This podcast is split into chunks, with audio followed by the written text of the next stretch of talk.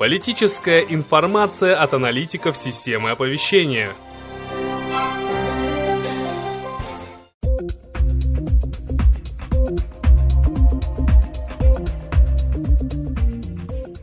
Самая обсуждаемая новость падения самолета в Сихвальпах. И там э, достаточно много э, странных очень вещей, начиная с того, что он э, как бы между моментом, когда он пропал с радаров и когда раздался сигнал о бедствии, 8 минут прошло. Очень не очень понятно. Вот. Потом э, какой-то совершенно паническая реакция самолетов, э, пилотов этой компании, это Герман Винкс, что ли, и э, это дочерняя компания Люфтганза и в Люфтганзе, соответственно. То есть э, порядка 30 экипажей отказались сегодня вылетать э, в связи вот с этой с историей с этим самолетом. Вообще говоря, не первый, далеко и не десятый, не пятидесятый самолет падает. В истории такой реакции пилотов никогда не было. Значит, по, по ходу что-то они там такое услышали, потому что другого объяснения этой паники быть не может, при том, что выяснилось, что накануне вылета этот самолет э, чинил якобы шасси там, вот, ну и есть подозрение, что могли вместо того, чтобы что-то починить, наоборот, что-нибудь там открутить, скорее всего. Вот. Потом э, этот э, самолет, значит, Airbus, э, если, например, у Боинга э, классическая система управления со штурвалом, при том, что, конечно, много электроники и так далее, но в любой момент пилот может перехватить управление, как будет вести как обычный самолет. То на Airbus все управляется джойстиком, там даже штурвала нет как такового. Вот. Э, и соответственно, рассказывают просто сами пилоты, что пилоты, которые летают на Airbus, просто теряют навыки управления. В принципе, потому что все делает практически электроника за него, и когда возникает какая-то экстремальная ситуация, они даже, у них нету ни, никакого ни навыка, ничего. Но это как бы раз. А второе, вот э, слышали, наверное, комментарий к молитве за мир, Светлана Михайловна в этой связи давала, вот, и э, сразу сказал, что практически нет сомнений, что это искусственным образом самолет упал. И э, комментарий, э, как вы понимаете, был записан к дневному выпуску. В 12 часов дня он давался. И тогда Слава Михайлович сказал, что и на пилотов можно воздействовать, то есть не только на электронику, еще на самих на сознание пилотов. И вот сейчас я смотрел новость уже непосредственно перед этим, появилась новость, что оказывается по расшифровке, значит, записи выяснилось, что э, последние там сколько-то минут пилоты были без сознания все это время. То есть вот, пожалуйста, как бы, да. И при этом э, в то время, пока пилоты были без сознания и самолет падал, периодически он выравнивался все равно в горизонтальное положение. Ну, то есть э, тут возникает только одна версия, что значит все-таки этим, пило, этим самолетом кто-то управлял внешне, его направлял конкретно в скалу. Ну, это, в принципе, э, тоже из той же серии, когда, когда эти Боинги врезались в башню торгового центра в Нью-Йорке все пилоты, как они говорят, невозможно э, пилоту вырулить вот, вот в такой вот, вот точно направить самолет. То есть он мог попасть два самолета точно в две башни торгового центра, только при условии, что четко совершенно самолеты направлялись как-то извне, четко ориентированы там на маячок, на какой-то и так далее. Или можно вспомнить падение, значит, самолета в Перми несколько лет назад тоже. Когда он грохнулся четко между домами, прям вот там идет железная дорога, вот тут дом, тут дом, тут железная дорога. Он ровно туда был направлен, туда, туда же грохнулся. И тоже как-то все тайнами там окутано. Неадекватное поведение пилота и так далее. Вот. Ну, то есть, э, по ряду целому косвенных признаков совершенно очевидно, что это было как бы вряд ли техническая какая-то неполадка, это, скорее всего, четкое вмешательство извне, либо в электронику самолета, либо на сознание пилотов, либо и то, и другое. Что, скорее всего. Э, вопрос дальше возникает, зачем все это нужно и кому. Во-первых, не раз э, замечено, что какие-то катастрофы такие серьезные с большим количеством жертв происходят накануне э, праздников э, одной известной религии, типа Пурима и так далее, скоро Песах, 4 апреля. Вот. И там дети, кстати, были в самолете, по-моему, человек 16. Вот. Детские жертвоприношения, тоже вспомним э, Булгарию накануне какого-то летнего, тоже в июле было это крымское затопление и так далее. Ну, много вещей, кто любознательные могут пойти и сопоставить всякий факт, но это как одна из просто.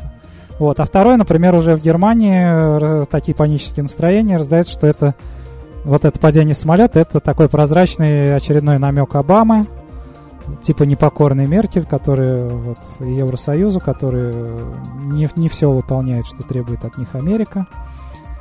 Хотя, с другой стороны, тоже, как да, не устает говорить Слава Михайловна, это все спектакль, этого всего противостояния России якобы с Обамой тоже противостоят. друг другу. Только на самом деле выясняется, что действует слаженно, действует... Ну вот, кстати, да, Конгресс США потребовал от Обамы срочно все-таки начать поставки оружия на Украину, летального оружия. До тех пор они пока так, типа бронемашины всякие, которые не стреляют, поставляли. Причем Порошенко лично сегодня поехал в аэропорт встречать эти бронемашины из Америки. Вот. А, и а, причем, а, как будто бы, да, это все прекрасно знают, что нацистское оружие давным-давно на Украине есть. Его не раз находили и так далее. Ну вот официально надо оформить.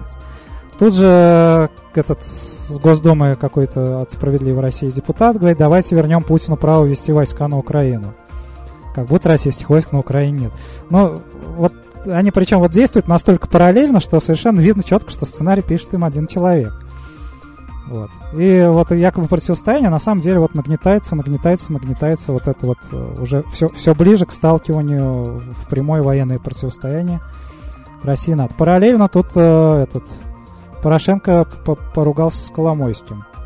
Тоже одна из тем. Э, Коломойский это олигарх, который считал, что до сих пор правый сектор финансировал активно и вообще борьбу против ополченцев. Теперь он вдруг резко оказался в оппозиции Порошенко. Уже председатель ДНР рекомендует Порошенко создать Днепропетровскую Народную Республику. Коломойского уволили с поста губернатора, отжали у него, э, значит, нефтяной бизнес, который он там активно э, в Украине.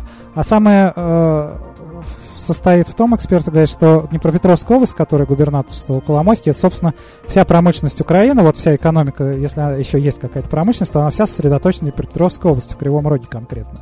Там алюминиевое производство, добыча и так далее. И, соответственно, кто захватит э, контроль вот над этой областью, тот и, э, соответственно, полностью будет владеть Украиной. И тут сейчас вот начинается раздрай, и э, уже Порошенко послал два добровольческих батальона, значит, на Днепропетровск.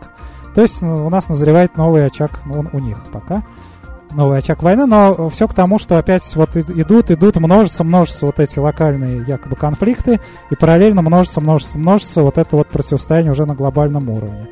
Вот, поэтому а, вот эта угроза войны, хоть мы как бы с ней боремся и не устаем повторять, да, что молитва за мир и так далее, она все-таки нагнетается. У них явно что-то не получается, потому что явно они мечутся, явно они придумывают что-то еще. Вот, поэтому мы работаем, в общем-то, эффективно, но надо, чтобы весь народ работал, народы всего мира работали, они поняли, что э, в конце концов, ну, на, нас, первый, нас же всех в итоге и покрошат.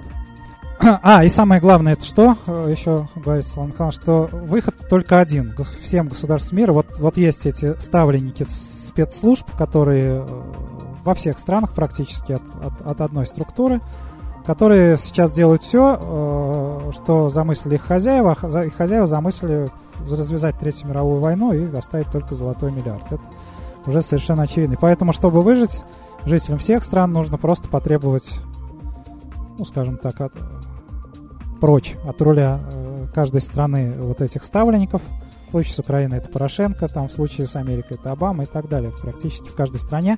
Ну, нет уже, наверное, страны, где бы не стоял ставленник э, все, тех же вот этих самых англоамериканских банкиров, которые развязали Первую мировую, развязали Вторую, и сейчас хотят развязать Третью мировую войну. Поэтому, э, значит, мы распространяем, продолжаем заявление вот от партии «Воля» по поводу состояния здоровья Путина, потому что вопрос, вот говорят, это личное дело Путина, да, это не личное дело Путина, извините, если э, непонятно, кто правит страной, у кого в руках ядерный чемоданчик, еще раз говорим, да, кто, кто вообще может на это все нажать, и, и кто тогда, если президент то ли есть, то ли нет, то он появляется, то исчезает, кто, кто вообще на самом деле тогда, получается, правит страной и со всеми остальными процессами. Это момент не личного состояния здоровья Путина, да, это момент, э, в общем, мира во всем мире, либо войны во всем мире. Все, спасибо.